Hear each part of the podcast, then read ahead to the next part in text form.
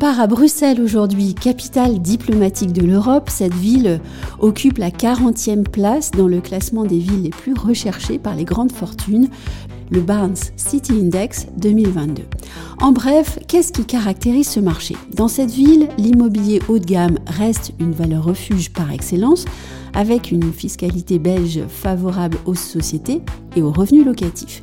Ce marché attire les Français en raison de ses capacités à offrir des biens de plus grande superficie à prix comparable avec d'autres capitales européennes et puis aussi des biens avec jardin en plein centre-ville.